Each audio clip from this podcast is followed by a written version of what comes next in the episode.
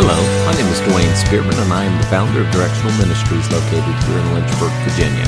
This is a teaching ministry that is called to encourage, disciple, and challenge the people of God. All right, it's eight o'clock, so we're going to go go ahead and get started. Uh, this will be the first time that I've done one of these Facebook lives in quite some time.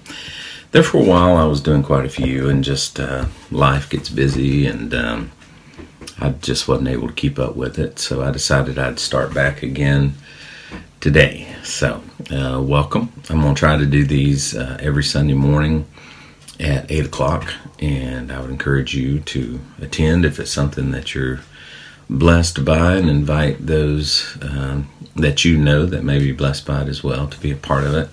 Um, I'm going to begin tweaking it as best I can. I'm starting out pretty simple, just Facebook Live. And then, of course, I'll download the video and um, I'll put it on uh, YouTube as well and then share it with my other uh, discussion boards uh, and ministry uh, pages. So, um, I'm also on my page, so not sure how it all works, but if you're here and you're watching, I would just encourage you to uh, say hello. Um, but uh, what I want to do is eventually I want to go into the book of Acts. Acts is the book that I have really been studying a lot lately, probably for more than a year, probably a year and a half. Um, but I want to share a little bit of background how I ended up on this journey uh, through the book of Acts. And for those of you that have known me for years, um, obviously you can tell that um, something is has changed just a little bit. And I'm to, you know, first talk a little bit about how that change came about um, with you, and uh, then either this session or next session we'll actually start seeing that as we work our way uh, through the book of Acts together.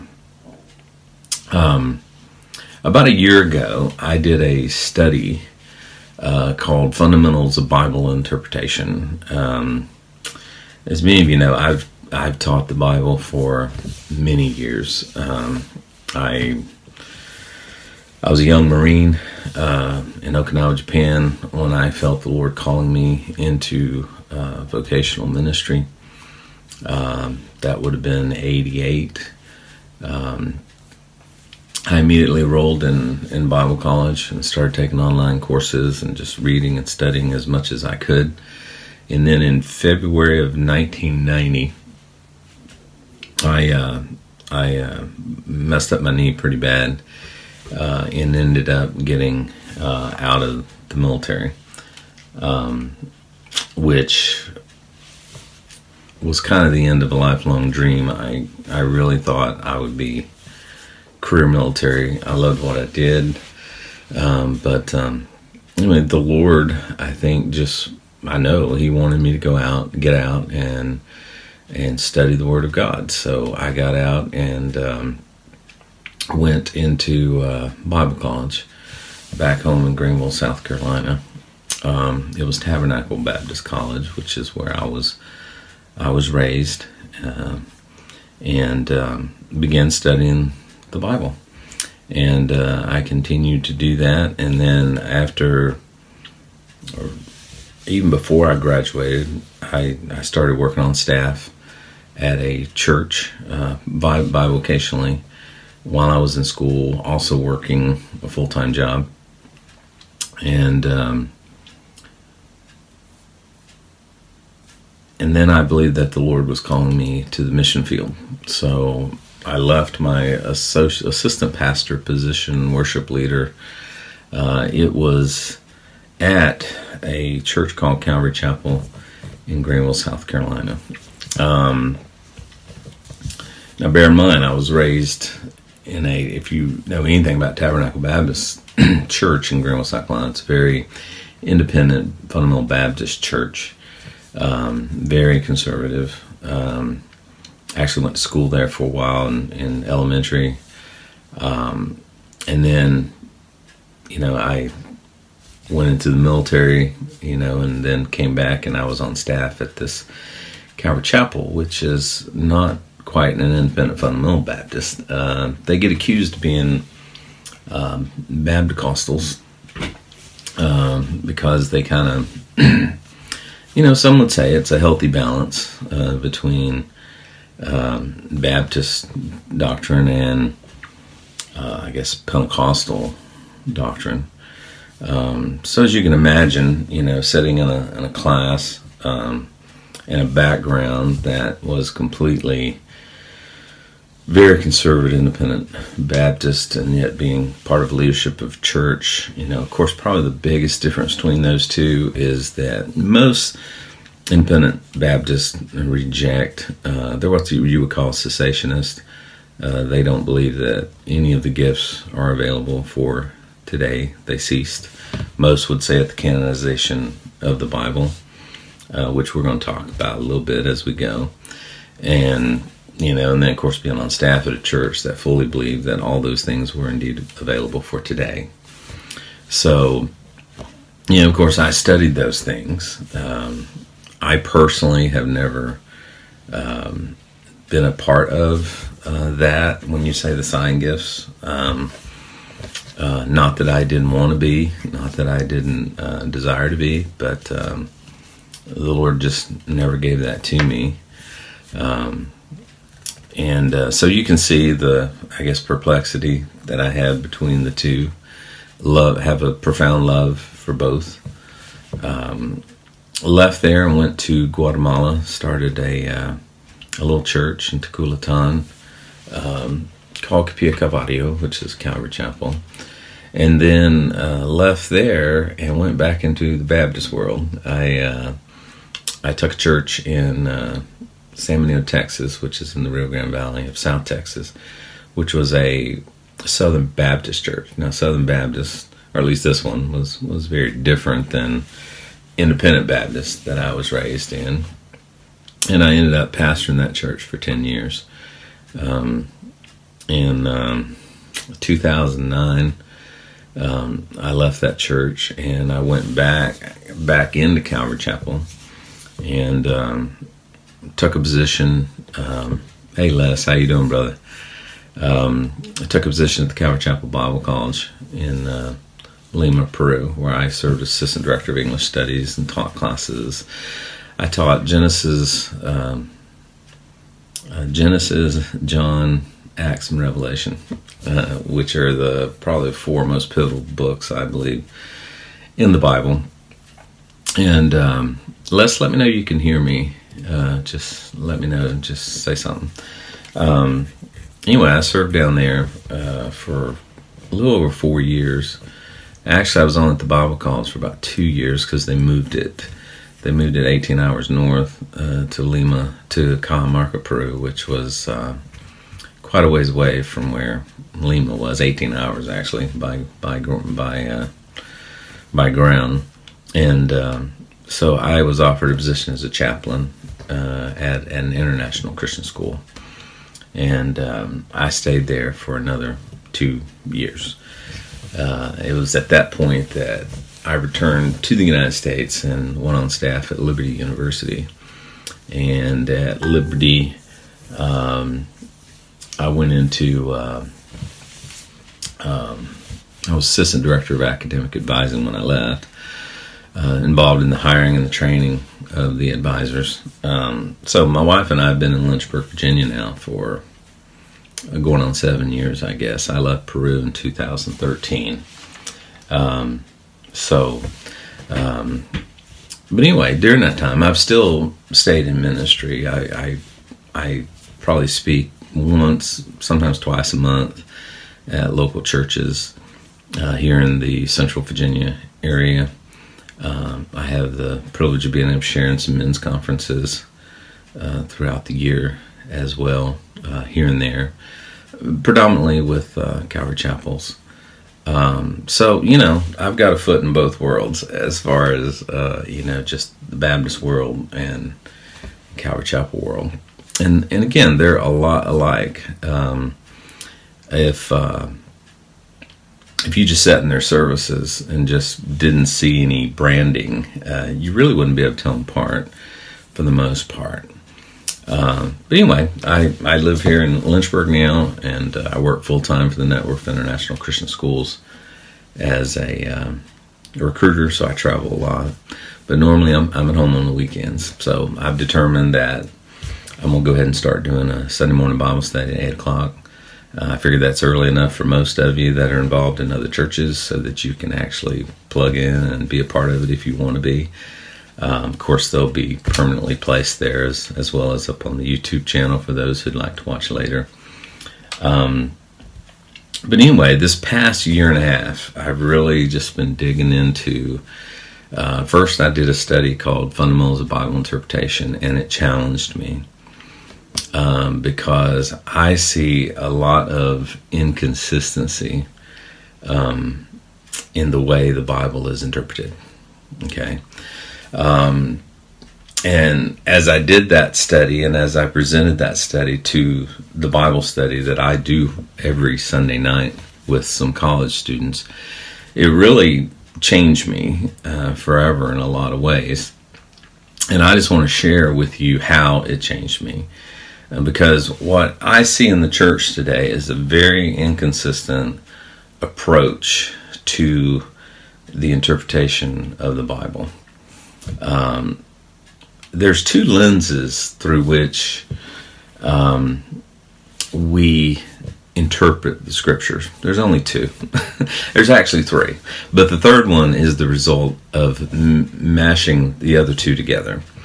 Um, you're either going to trans- interpret the scriptures through a spiritual lens, uh, which is basically um, you're going to allegorize, you're going to spiritualize everything that was said in the scripture, uh, which is more so the covenant um, way of interpreting scripture, covenant theology, which you would know probably as Reformed, or that's uh, where we get Calvinism is also a part of that.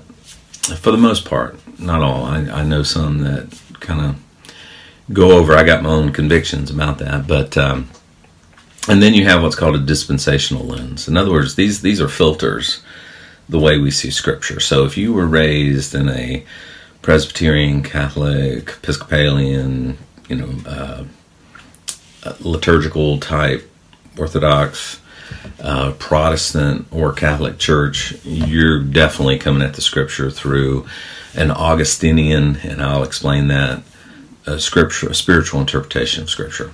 Uh, you see uh, the Bible through the lens of covenants. Uh, that's where you get the word covenant theology.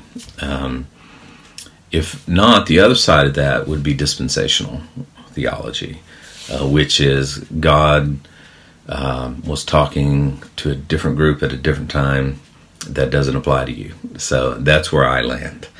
But I, again, all of this started to get challenged as I did this study called Fundamentals Bible Interpretation. And then it led me into a study of, of, both covenant and dispensational theology. And so I'm just going to share a little bit of that journey. It may take one or two lessons, we'll see.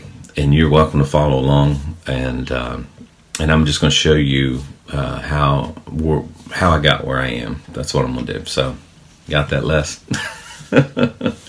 um, the Bible says in Second Peter chapter 1 and verse number 19. If you want, you can turn there. Second Peter 1, 19 through 20. We have also a more sure word of prophecy, whereunto ye do well that you take heed, as unto a light that shineth in a dark place, until the day dawn and the day star arise in your hearts, knowing this first, that no prophecy of Scripture is of any private interpretation. Now, notice what that says.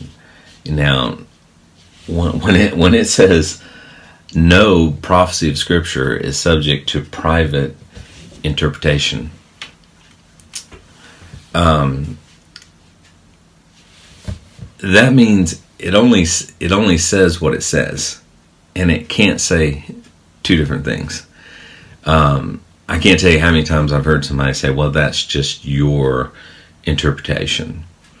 Um, well, let's look at the verse. It says, no prophecy of Scripture is of any private interpretation. So it's not about what I believe it says or what you believe it says. It's a matter of what does it say. And most of us, our knowledge of the Bible is pretty much limited to the teachers that we're sitting under. Um, so if we're setting under, you know, someone that has a covenant persuasion, then that's going to be our take on Scripture. Again, it's a filter, it's a lens, it's been given to us. Um, but uh, so many today struggle, especially in our culture that denies absolute truth. You know, we live in a culture where, well, that's your truth. Um, no, there's there's there's only one truth. Um, so the Bible means what it means, and it says what it says. Period. And that's the way that we have to see it. Um, not a very popular idea for sure. However, when it comes to biblical interpretation, we can both be wrong, but but we can't really both be right.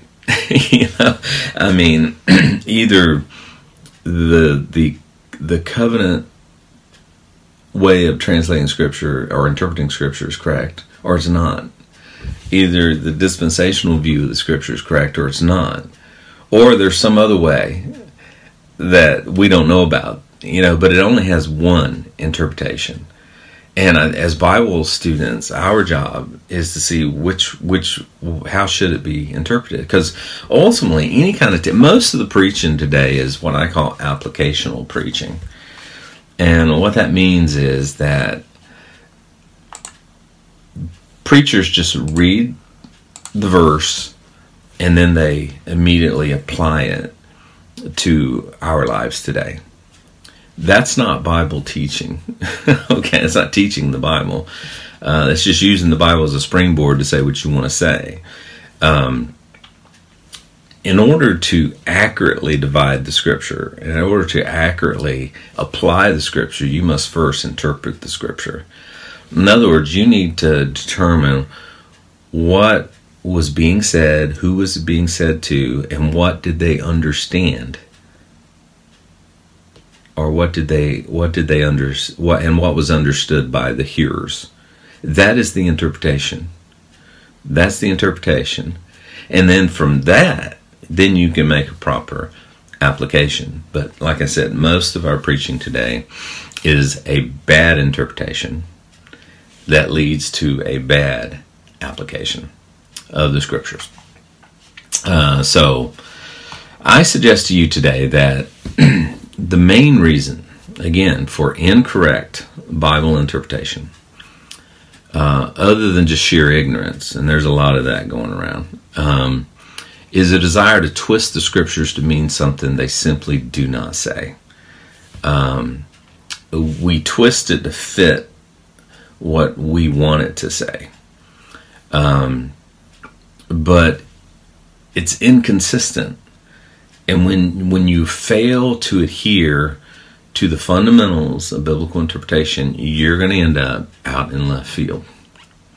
You're going to make it say something it doesn't say.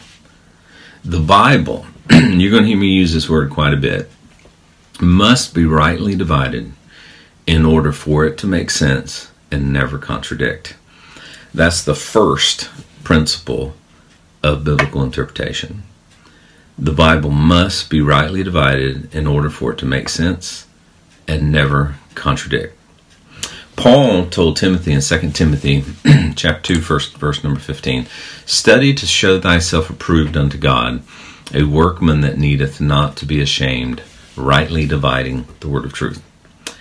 Now, the very fact that Paul said rightly divide presupposes that there are divisions in the Bible.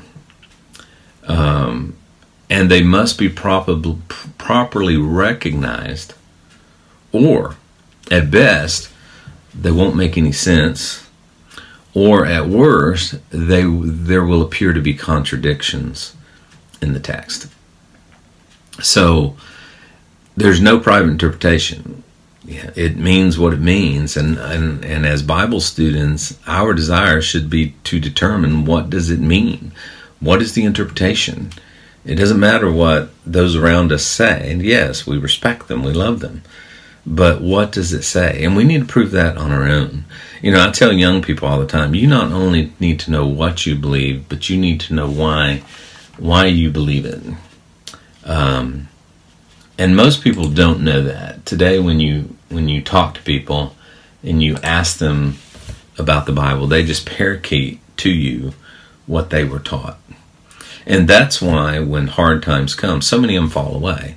You know, I, I look on Facebook and I see just absolute train wrecks of students or people that I served with or or uh, former congregants that attended my church.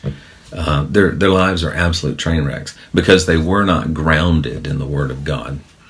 Uh, I can't live on what you believe, as much as I love you. I, it has to be anchored in my soul. I have to know that I know that I know. John said, I write these things that ye may know. We need to know, and that, that is an, an experiential knowledge. I know because I know, because I've studied it. I know it for myself. It's my truth. You know, it's not just your truth. I can't live on your truth, and you can't live on my truth. Of course, there's only one truth, but we need to find that truth individually uh, in order for us to be anchored in our walks and our faith with the Lord. One example, you know, where it comes to mind um, when we talk about rightly dividing, and again, that presupposes that there are divisions in Scripture. Um, you know, the law of the kingdom. Um, and again, I'm, I'm going to fle- I'm to work this out because I, I know a lot of you uh, you know, I know Les, you're the only one watching right now, but I know your background, and you're going to be challenged by this. Okay, um, and that's fine because if you're not challenged, you're not growing. A faith untested is no faith at all. Um, for example, when you read the law of the kingdom uh, in Matthew uh, chapter number five, uh, you know in Matthew chapter number five, he starts out you know, and he says, and he opened his mouth and he taught them, saying, Blessed are the poor in spirit, for theirs is the kingdom of heaven. Blessed are they that mourn, for they shall be comforted. We call this the Beatitudes. It's actually the law of the kingdom. You have a Jewish Messiah here, or a Jewish man who has birthrights to the throne of Israel through David and he is giving the law of the kingdom here in Matthew chapter number 5. Now, the law of the kingdom wasn't part of the Mosaic law. Um, but it's a it's a law it's a new law of a kingdom that Christ was coming to exclusively and listen to my words exclusively offer to the nation of Israel. He is speaking to Jews about a Jewish kingdom. Um, so for us to take that and pull that out of context, now, yeah, you can make some application, no doubt. I mean, God wants us to be, you know, He wants us to mourn. You know, He wants us to be meek. He wants us to hung, hunger and thirst after righteousness. But the bottom line, the interpretation is that this is a Jewish Messiah offering a Jewish kingdom to a Jewish people. I'm not Jew, okay, and so secondly, I wasn't there, okay, um, and this same kingdom was what Jesus, John the Baptist, and the apostles proclaimed throughout their earthly ministries. They always taught the kingdom um, why? Because that was what was supposed to have happened. As I tell Bible students, that's what woulda, coulda, shoulda happened, but didn't. Okay? Um, so, this is the message that they and the apostles proclaimed, uh, or, or, that Christ, John the Baptist, and the apostles proclaimed throughout their entire earthly ministries. Um, now, sadly, in the end, it was rejected and God did something different. And that's where you and I come in, which is the church, the body of Christ. Um, it was, you know, the kingdom was postponed. In other words, it was legitimately offered and it was legitimately rejected. And the Church of Jesus Christ, the body of Christ, the Gentile church of made both of Jew and Gentile now, was born. Um, so therein lies the confusion, which leads to all kinds of wild interpretations, various heretical doctrines, and the cause of untold denominations. Now, you and I are not under the law of Moses. We never have been, and we never will be. Uh, neither was the rejected and postponed kingdom ever offered to us. It was never offered to the Gentiles. It is not a Gentile kingdom. It never will be a Gentile kingdom. Um, at this point, especially at this point, uh, we have no part in the kingdom that these guys spoke of in Matthew, Mark, Luke, John, and I would even suggest into the book of Acts. Uh, we don't have a part of it. We are not in it. We are not building it. Yet, how many times do we hear things like, we are a kingdom church, we are building the kingdom, we are enlarging the kingdom, we are bringing in the kingdom, we are doing kingdom work, etc., etc. Why? A failure to understand that the kingdom was not offered to the church. It was offered to the nation of Israel, rightly dividing. Um, I mean, think about the things. Now, you remember John the Baptist came in the wilderness preaching what? Repent and be baptized, for the kingdom of heaven is at hand first words out of his mouth in his public ministry Repent, be baptized, for the kingdom of heaven is at hand. Jesus came. First words out of his mouth Repent and be baptized, for the kingdom of heaven is at hand. Then you get over to Matthew chapter number 10 when Christ sends out his apostles. What does he tell them preach? Repentance, baptism, for the kingdom of heaven is at hand. They all preach the same message. Okay? The kingdom is at hand. It's not here, but it's close. That's what they were teaching. And and when we fail to recognize that, we introduce confusion into the church. I mean, think about the things that are taught today in regards to losing one's salvation. Where are the proof texts for that? Gospels. How about the need to stay faithful until the end that you might be saved? Gospels. uh, baptism is a requirement for salvation. Gospels. Um, you got to work to be saved. Gospel. The Gospels. Um, the church is now Israel. You know, all of the promises that was made to the nation of Israel has now been given to us. The Gospels, they that's called replacement theology. Um, amillennialism, and even post millennialism, all comes by identifying the church as Israel, taking the promises that was given to the descendants of Abraham, the physical descendants of Abraham, and placing them on us. Because all of these doctrines come out of the Gospels. And again, the Gospels were about a Jewish Messiah that came to a Jewish people to proclaim that a Jewish kingdom was at hand. So, do you see the problem? it's not rightly dividing the Word of God. Now, no, I have not always understood these things so clearly, and many around me may disagree.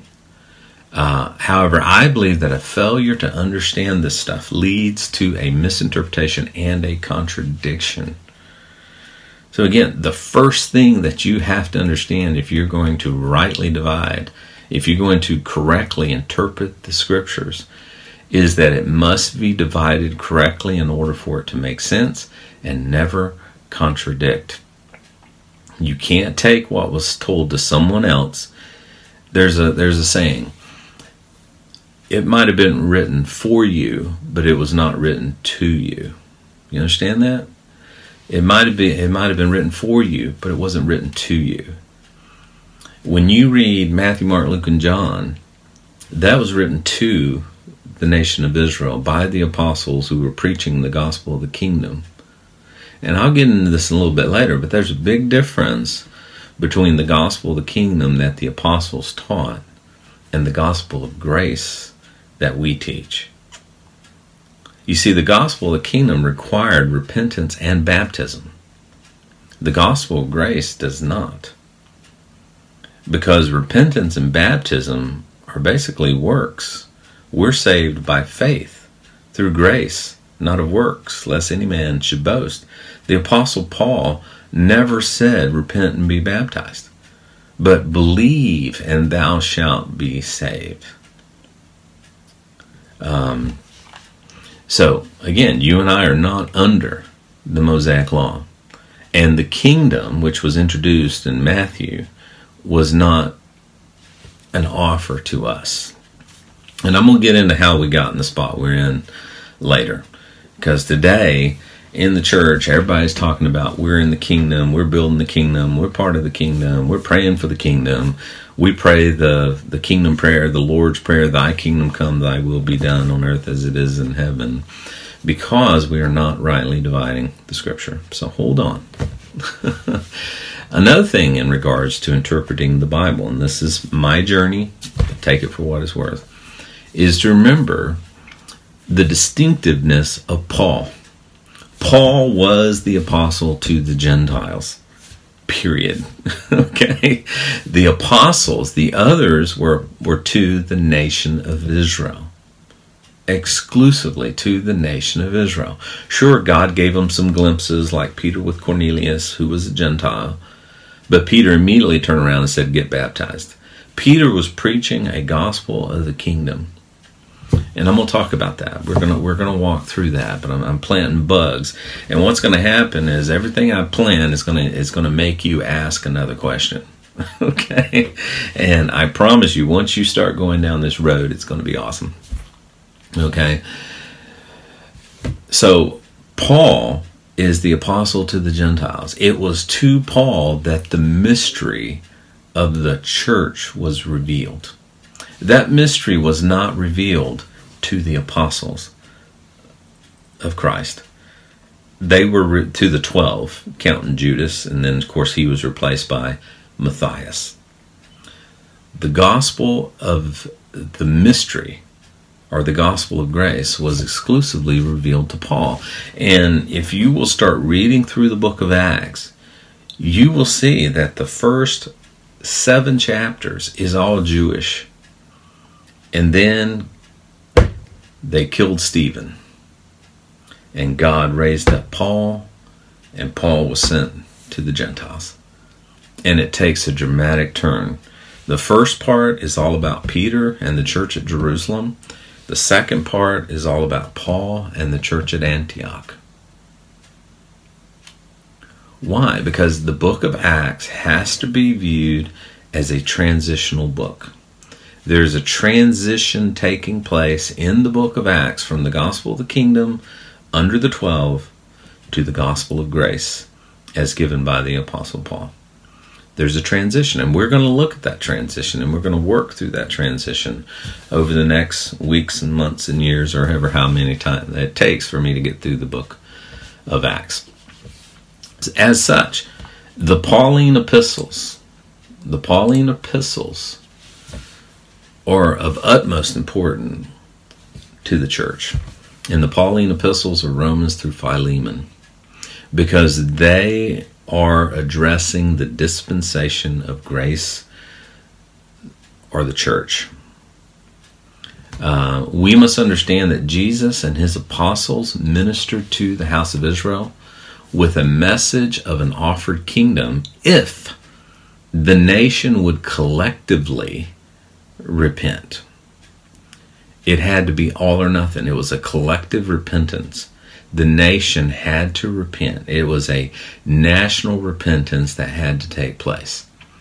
It was not contingent upon individual repentance, but national.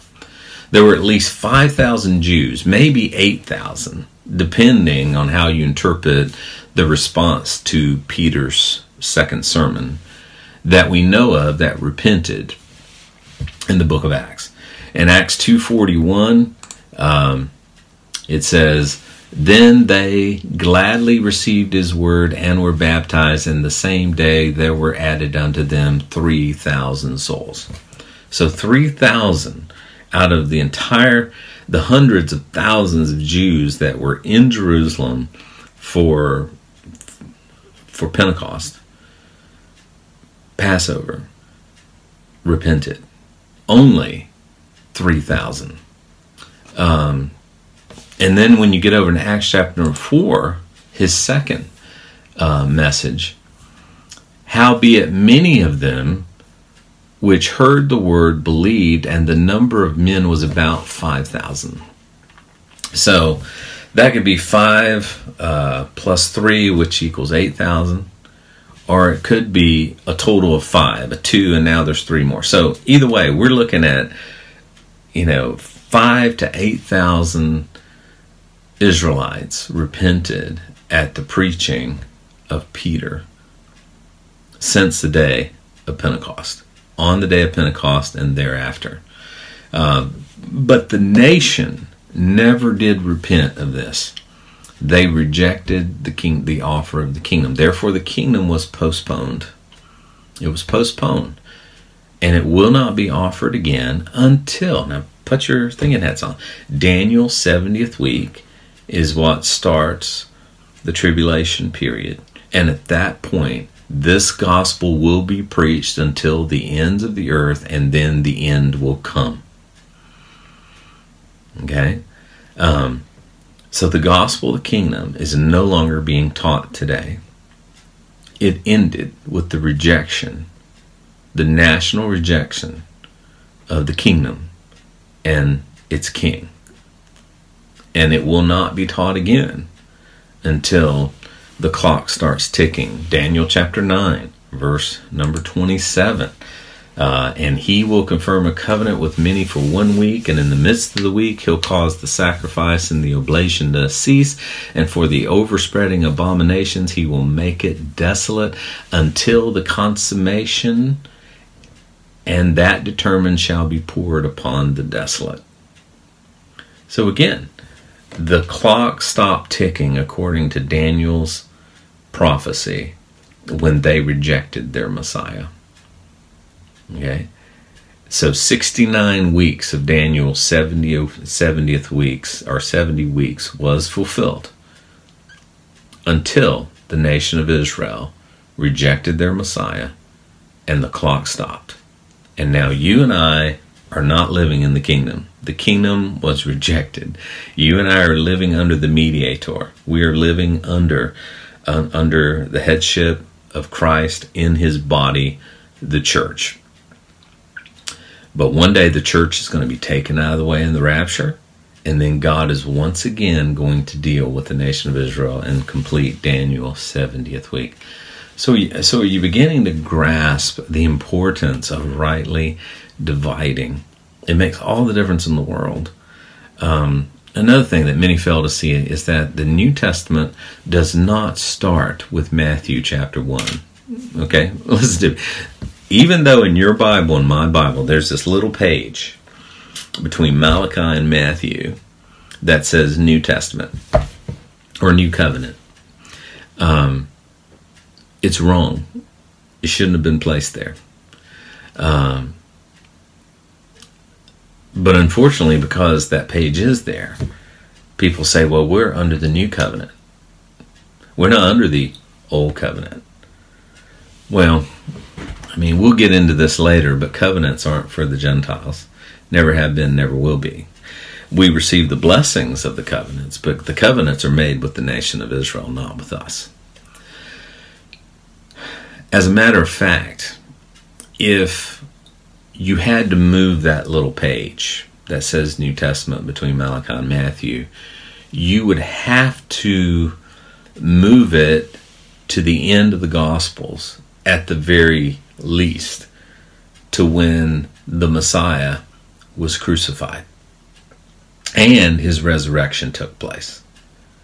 Um, and let me share what I'm, I'm I'm showing I'm telling you. Look in Hebrews nine and verse number um, fifteen. Hebrews nine fifteen.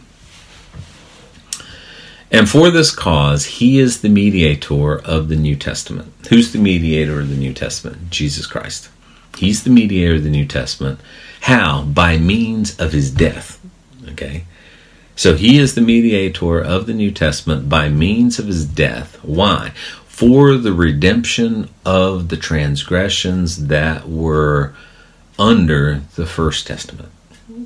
So Jesus is the mediator of the New Testament. Why? So that the sins that were committed under the Old Testament could be remitted. In other words, he had to die first for the sins that were committed under the Old Testament to be remitted. Now remember, in the Old Testament, sins were not 100% completely atoned for they were only temporarily atoned for because the sacrifices were made with animals and goats and whatever.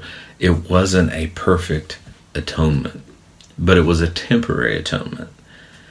Now, the word atonement, at one the way that people in the Old Testament were made at one with God was to have their sins temporarily covered until the perfect sacrifice would come. And who was that? That was Jesus. When Jesus came, the whole book of Hebrews talks about how we do not have to go to a high priest anymore. We don't have to make sacrifices anymore. Why? Because the ultimate sacrifice has been made. So, under the Old Testament, those sins had to be permanently atoned for. And the only way they could be permanently atoned was with the sacrificial death of Jesus Christ on the cross. That had to happen. Jesus Christ had to go to the cross. Um, bless you, Les. You have a good one, bro.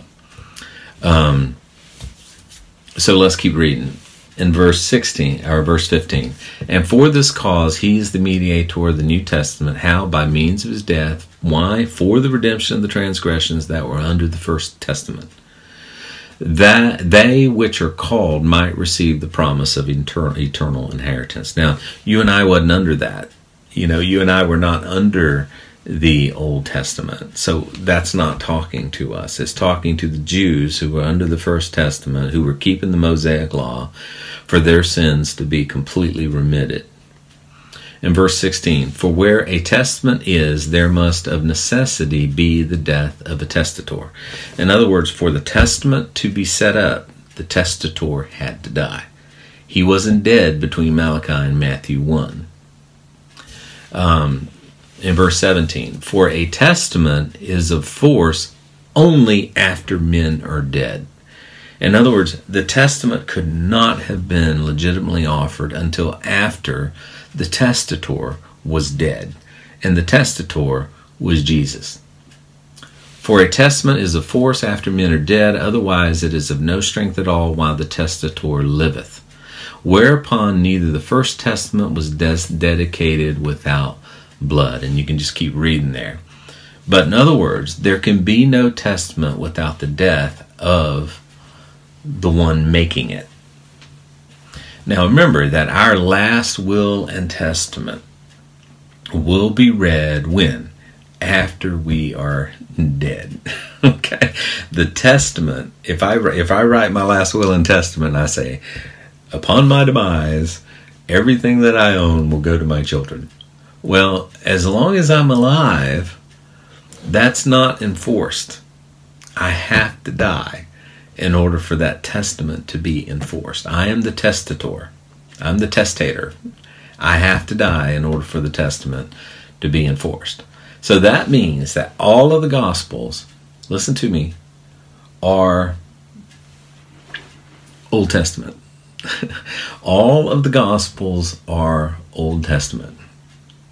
The New Testament could not have begun until at least Matthew 27 51 when Christ died. And that's the very tail end of, of Matthew. So, to rightly interpret the Bible is to understand this. Do not be tempted, as so many, including myself at one time, to pull the teachings of the Gospels into the church. If you do, you will end up with confusion, just as we have discussed. You will end up with doctrines like losing your salvation, staying faithful to the end. You got to repent. You got to be baptized. You're going to end up, if you pull in all that stuff, you're going to be confused. So, with that said, the epistles of Paul are of supreme importance to you and me today. They alone, listen to me, they alone are where the church gets its doctrine. The church gets no doctrine from Matthew, Mark, Luke, and John. And I would contend, and we'll we'll we'll study this together. So just stay glued to your seat. Don't spin off on me here.